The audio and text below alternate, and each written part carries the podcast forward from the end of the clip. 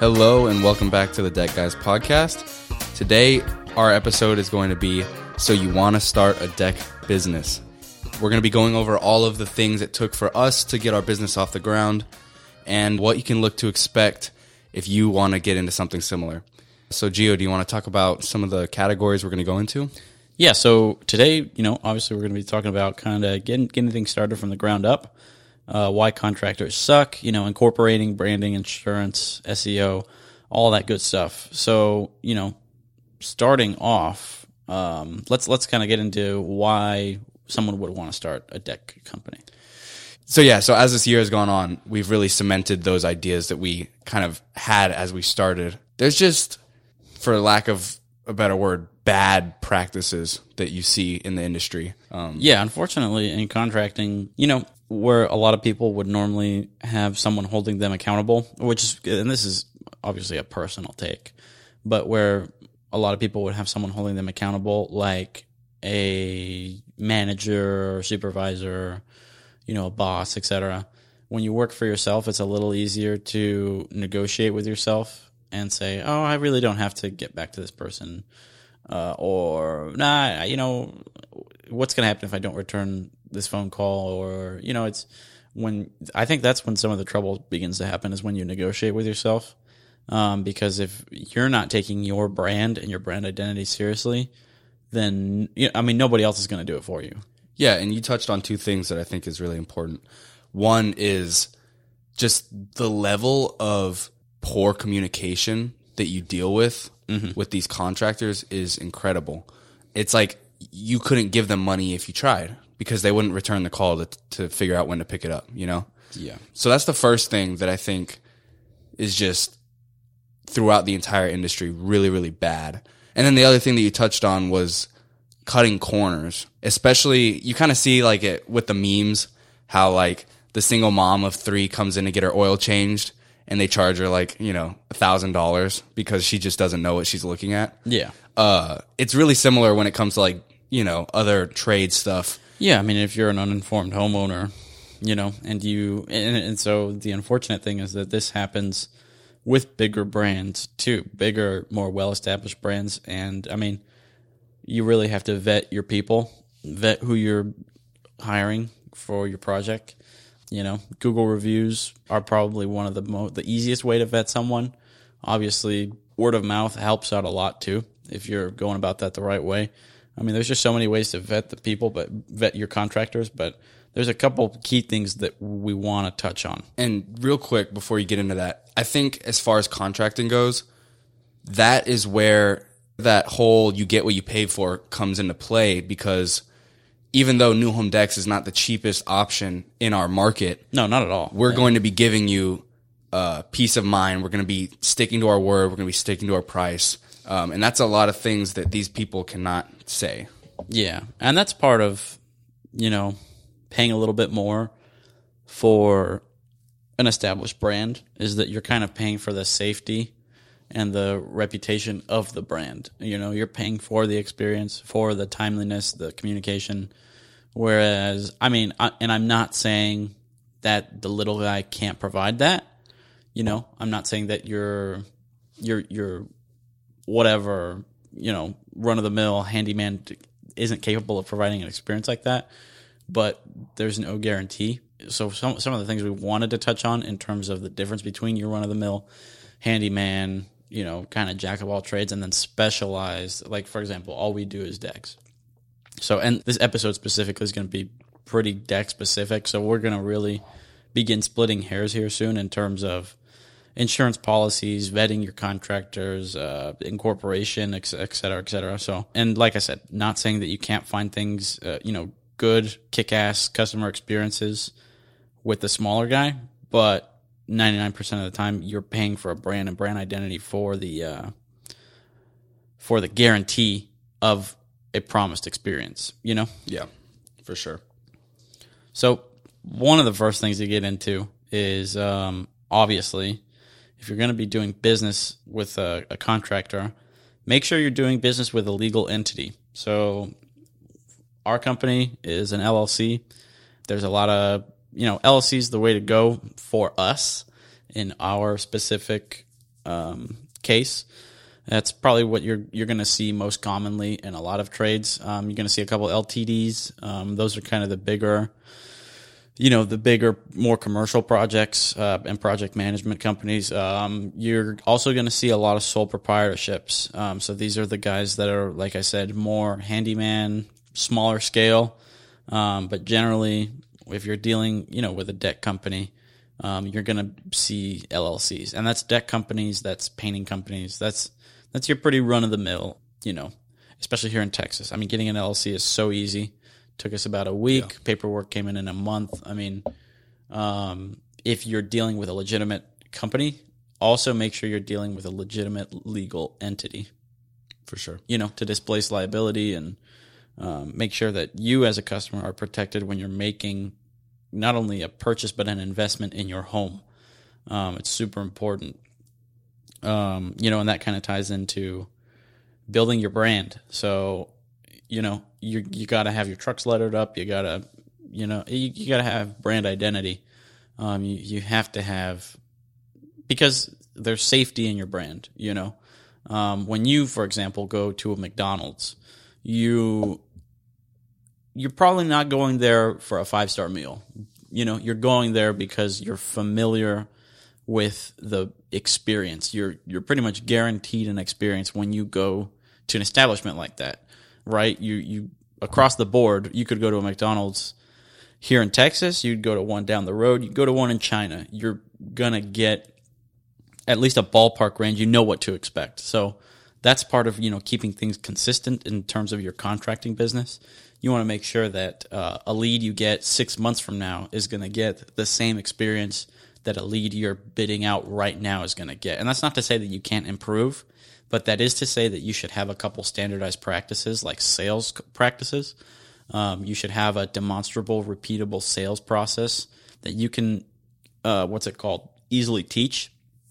Um, and that's the big thing is what I've noticed in a lot of contractors is it's it's kind of like uh, this magic where you sometimes you got it and sometimes you don't. Um, but if you have a demonstrable, repeatable sales process that you can fall back on, right? And so it's it's kind of like how the military, you know, all they do is train, right? Especially so let's talk about the people that are overseas. 99% of the time they're training and for that you know small percentage of time that they are in combat it's to this point where they're not even thinking of their training their training is just a part of their routine at this point. It's it's mm-hmm. second nature. So the the whole point of it is to have a sales process that you can repeat and fall back on like training. And it happens all the time when we're out on sales calls. You know we've seen it where you, you won't really be able to think of the right thing to say at the time. Mm-hmm. or you you know your things kind of go dry. Or if you're on a phone call there's crickets so the the big thing for our sales process at least what I try to do is ask great open-ended questions because more often than not people like to hear themselves talk and they will literally give you the answers that you're looking for if you just ask great open-ended questions. Yeah, I would say the worst thing to have happen on a bid is for them to ask you a question and you don't have the answer to it. Um, and so that think- that and then you go on a bid and if it's just you doing the talking, there's also a problem there. Yeah, I mean, for sure. You know, if if and and it we get lost in it because obviously we're the experts in our trade, but if I wanted to, I don't know, get my podcast produced or or have my website done, and I got I hired a website guy, mm-hmm. I would obviously want to tell him what I want, how I want my website. I wouldn't want him to come in and say, you know, basically do everything for me. He's not asking me any open-ended questions. So at the end of the day, what what a client might feel is that a deck or a website or whatever service you're offering is um, they almost feel sold. No one likes to feel sold to. People want to feel valued. So you know, if, if, you if you get this feeling of being sold as opposed to being valued as a customer and and served, you know, that's what we're trying to avoid. We want to because obviously it's a service based industry. So. There's definitely in the deck building industry here. There's that whole salesman, like pushy salesman stereotype, yeah. which yeah. is 100% accurate because these salesmen, I'm assuming they're commission. Yeah. Um. So their their goal is to come into your house push you as hard as they can on the biggest deck they can get you to buy because they're going to make the most money out of it. And that's just not a format that we like to go off of because at the end of the day, we're not trying to sell you on the biggest project possible. We're trying to sell you on what you think is going to be the most beneficial for your house and your needs. And so when you go at it from that angle versus I'm going to try and sell them as much as possible, uh, you really help solve their problems and just become that facet to getting them what they want um, and where they need to go based on their needs. Yeah, hundred percent. It's it's uh, it's people want to be informed. Um, they don't want to be sold to, and you know that when you come at it from the angle of just trying to make a big sale, I think uh, most people are going to see right through you. And that's not to say that you can't close high ticket items or anything. Um, I'm just your close rate is not going to be as high as if, in my opinion, as if you just as if just trying to uh, inform a customer, you know, and and come at it from the angle of I'm not trying to sell you, but let's take a look at our options. I've done a couple decks where I say, hey, listen, maybe a deck isn't your best option. I can refer you to this guy for a patio, you know. Yeah, Or- and and that's it. All goes back to that customer experience because that that pushy salesman uh, trope is every time you know someone asks about their deck or oh who did that for you, they're gonna get that feeling of you know get getting bombarded by that salesman, and it's gonna be less likely that they're gonna refer you to you know their neighbor or whoever else might be interested in it. No, absolutely. And um, you know, wor- word of mouth is it's super important. I'm not to sit here and say it's absolutely not because how many people have you talked to that you know we talk with because as a business owner you deal with multiple you know, a lot of other business entities? Yeah. and so we'll talk with them we'll, and we just kind of throw these questions out there. We'll be like hey what are you guys doing for advertising or marketing? They're like it's all word of mouth. And that kind of hurts to hear because it's word of mouth is don't get me wrong irreplaceable. Having someone else sell for you um, is is there's nothing better than that but there's that's also no way to run your business uh, off of just solely word of mouth Not in the 21st century. no, no. I mean, and if you're not, you know, in my opinion, if you're not on Google, you you really aren't taking this whole own a business thing seriously. So, you know, word of mouth is great. Word of mouth is irreplaceable, but you have to be online. You have to be on these, and I, these third party lead generation services like Angie and Thumbtack are a little less important in my opinion. But Google, 100%, Facebook, 100%. You have to have a social media presence and you have to be making content. Google reviews will make or break your business. And so that kind of takes me into uh, our next topic, which was, and it's going to touch on our branding a little bit as well, but like our website creation um, and our online presence in general. Like I remember back in January, February, when we were still coming up with our color schemes and our logos and our even our name.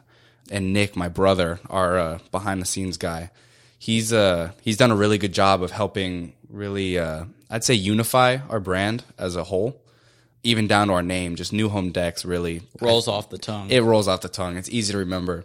We've got the orange and the white and the blue.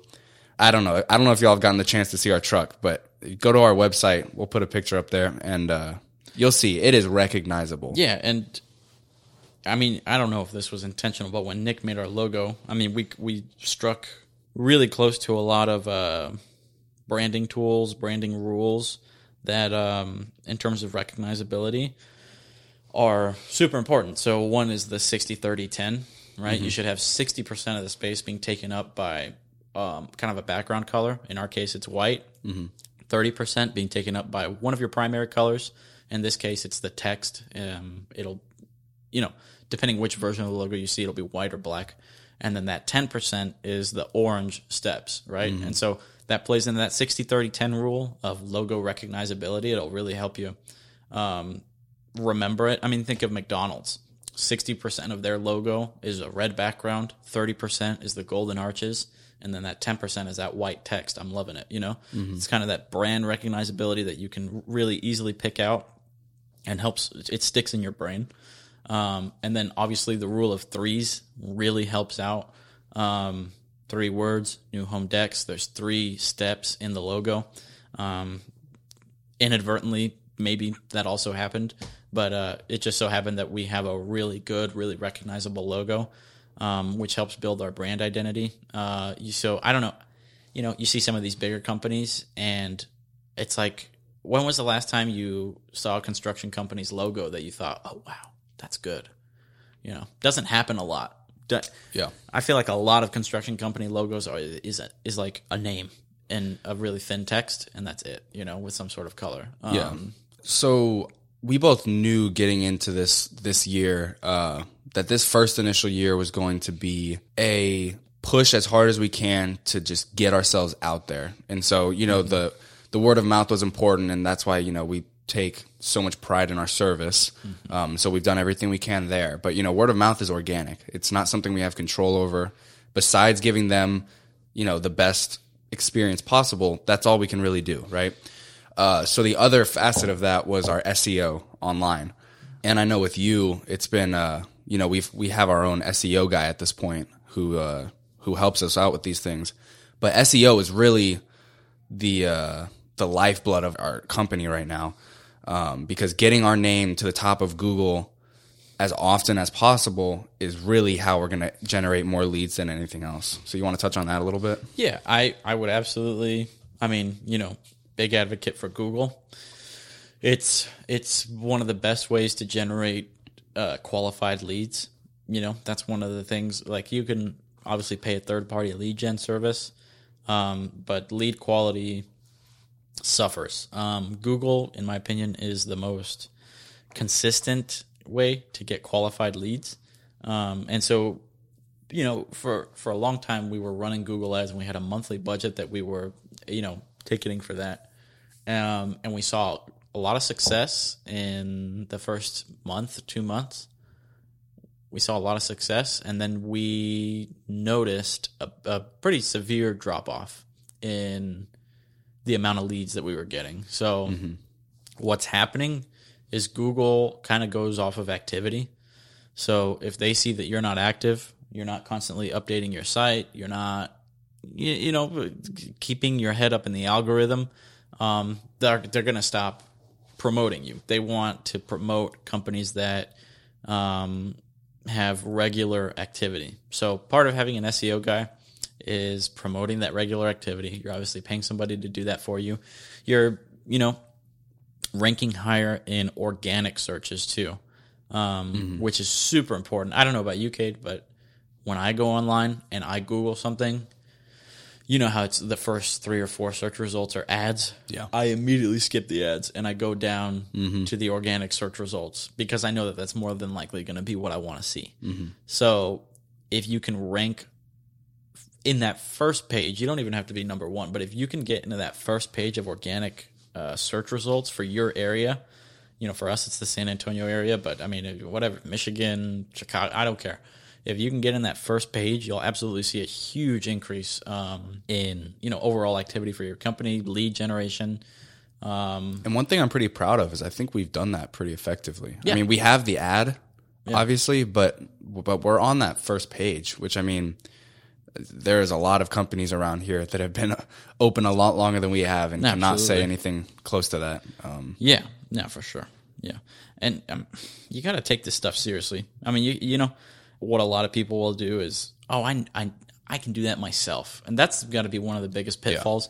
Oh, I can make my own logo, or I can, you know, you can't be afraid to pay somebody to provide a service that they specialize in. I mean, especially if it's going to, you know, pr- profit your business down the line. So. yeah, I think a lot of these take on that, a yeah. lot of these contractor guys are I wouldn't say. I mean, I, I just see They just like to be control. reinvest. That too, um, Yeah. but yeah, I mean, and don't get me wrong, I I get it that like, you know, everybody has bills at the end of the month, and and uh, you gotta you gotta keep up, you know, you gotta keep Yeah. the wolves away. But it's it's uh, at a certain point, if you're gonna take this business owner thing seriously, and you want to grow. And you want to grow. thing. And I'm not saying that everybody's trying to grow. There's a couple people that are, Yeah. or you know, there's contractors that are happy with where they're at in terms of top line revenue, and that's great. Um, us personally, and I feel like a lot of people, Yeah. a lot of contractors are in this to make a profit and build a life that they want for themselves. So if that's what you want, you obviously have to be willing to scale um, and keep up because if you don't keep up with technology, it will leave you behind. It will leave you, you know. I mean, I was talking with another contractor um, the other day, and he's like, "Yeah, I haven't really, I haven't really done anything since the Yellow Pages. I had my business listed in the Yellow Pages. Oh Lord. I was like, I don't even think I was alive when Yellow pa- I, Pagers were probably still around with the, you know. And it's like, well, that's why Yeah. that's why your not, your business is not scaling. That's you know that's why you're not happy with your top line revenue or, or what you're bringing home and feeding to your family.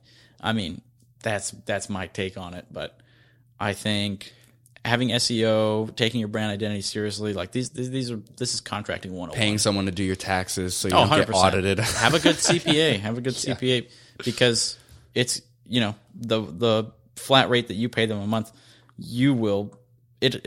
Me personally, just it's worth not having the headache. You know, having a bookkeeper. Especially being new to this stuff. We can't expect Yeah. us to Yeah. to know everything, the ins and outs and everything we need to be keeping track of. Well, it's like you talk with your CPA, or at least I have, and they're like they bring up uh, like five different forms, like a nine forty one and dash. You know, it's like Yeah. me personally, I'm I will tell you how to build a deck inside and out. I'll give you Not tax You know, people.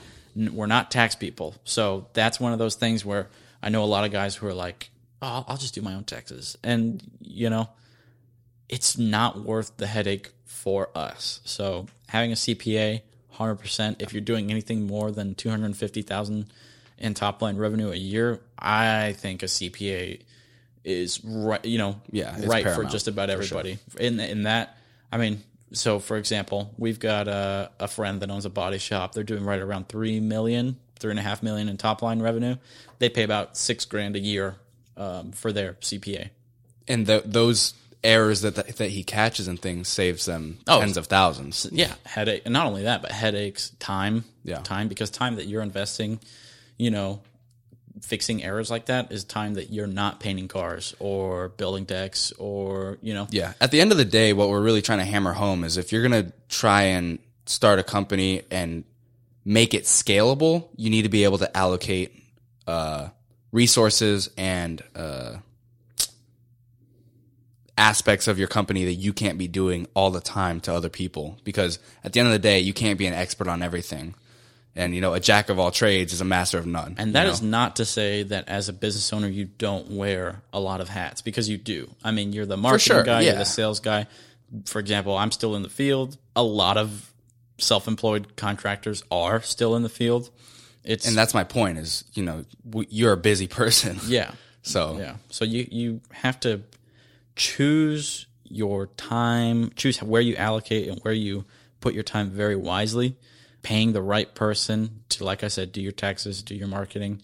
It's going to save you a lot of headaches, and the whole point of that is to skyrocket um, and give you professional results. Shit that you probably wouldn't see if you were having your sister do your marketing or your aunt do your logo. It's like if you're paying professionals to do, to, you know, if you're paying for a professional service, you're going to get professional results. And homeowners, especially homeowners with heavy checkbooks, want to deal with professionals. You know, 100%. so one another thing, if you're gonna work with a contractor, please, for the love of God, make sure they have insurance.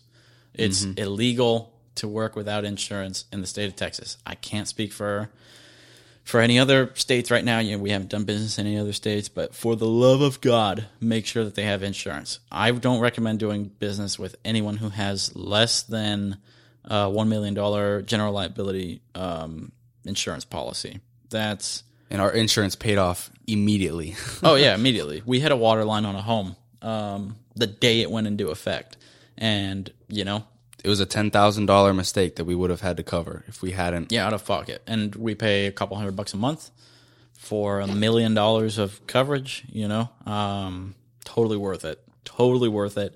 There's no excuse not to have insurance if you're um, a contractor. If you're taking your brand identity seriously, if you're doing, if you're dotting your I's, crossing your T's, doing all this stuff, you have to have insurance. You can get away with a half a million dollar policy in the state of Texas. I personally wouldn't recommend it. Um, for deck building, like I said, you can do it, but if you if you want to err on the side of caution, and if you're going to do any work with uh, bigger companies like custom home builders or track home builders, um, million dollar general liability policy Yep. is the minimum uh, required amount to have. So just something to keep in mind. Um, that's also another big thing is, you know, don't get me wrong, all this online stuff is great. You know, you building your brand online, um, marketing to online is great, but there's no replacement for the in-person relationships that you're going to have as a contractor. So that's not i'm not saying you need to spend every waking moment online building your brand sometimes you need to get out there in person and shake some hands like go to the home and garden show For sure. talk to a you know invite your clients like for example we, we've got a small home builder that we're their exclusive deck vendor send them gifts invite them out for a drink you know you just build these personal relationships um, only good can come from that you know Those eight dollar home and garden tickets have Yeah. made us thousands. hundred percent. Yeah, just because we got out there and shook some hands. And you know what? Not everyone you talk to is gonna is gonna yield the results that you want. I mean, how many people did we talk to at that home and garden show? We probably talked to twenty different business owners. Yeah.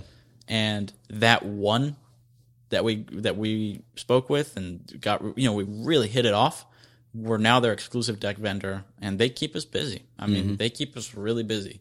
So if you can build, nurture, and grow these personal relationships, um, that's hundred percent a path to long term success. Because not only are you invested in their success, but they're also invested in yours, and you, it's a symbiotic relationship that you can kind of keep growing between the two of you. So if you benefit each other, the more of that you can have, the more relationships like that you can develop, um, the better. And frankly, it's really hard to develop things like that online.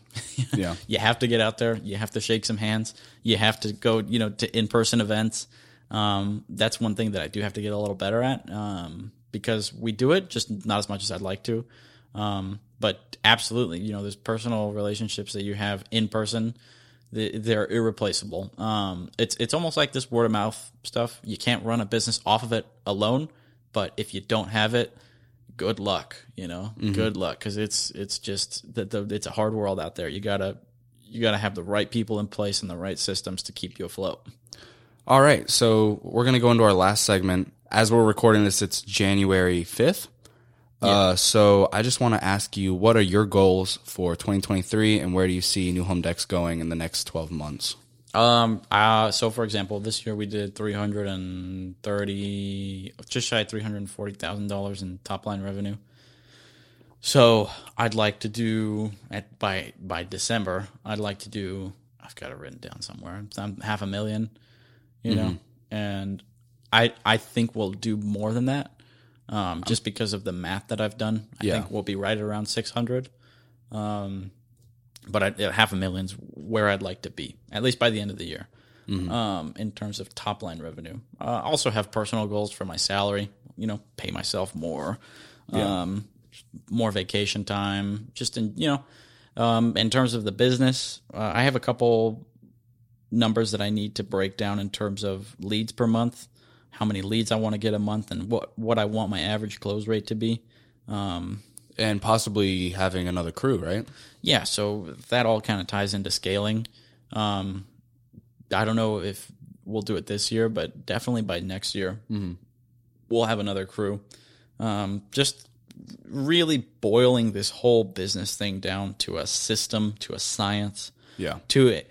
The big thing for me is a predictable science, a demonstrable, repeatable, predictable science that we can um, And I think we've done a great job thus far of basically getting the company in the position for that.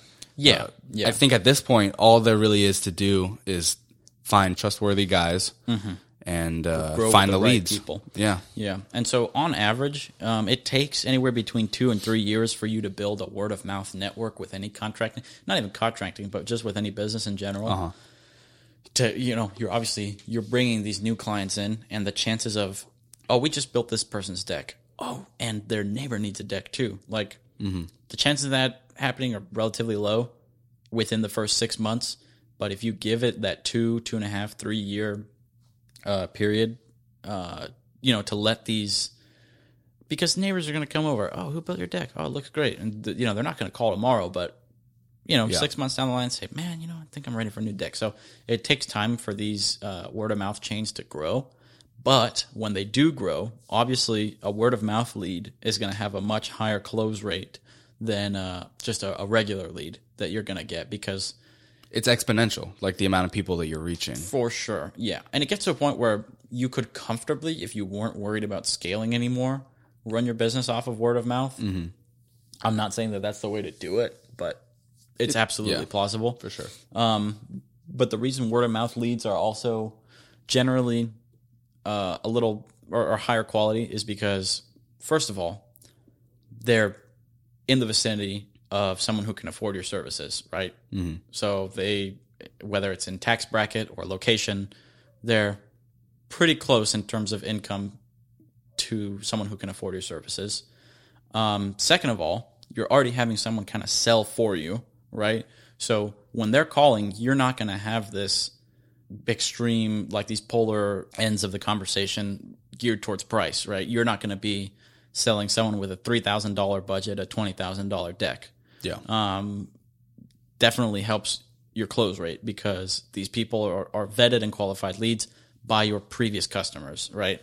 So, that, and I'm not saying that that's every word of mouth lead, but it's it's absolutely when you comparatively the case. Um, so, like I said, it just takes time to build that network. It's we're we're not even we haven't even been in business for a full year. I mean, we incorporated on the 18th of February, got our first paying client on March 20 something.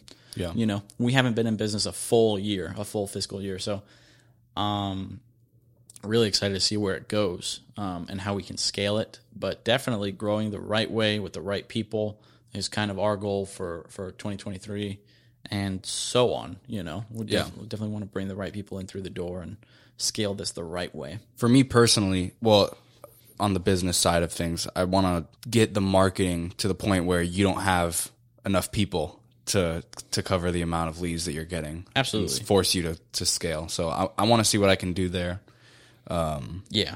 and really see where we can take it. No, the, the work is out there. You know, Yeah. the work is out there. It's just optimizing the systems that you have in place to to bring it through the door. In my opinion, you know. Well, there you go. Um, so yeah, I think I think that was a good uh, overview of what we're trying to get done, what we have done, and uh, what it took to get us off the ground. So thanks for listening, guys. Uh, we'll be back. Uh, next episode is going to be standardizing our practices. Uh, so I hope to see you there. And uh, thank you for listening to the Deck Guys podcast. Be good. Bye.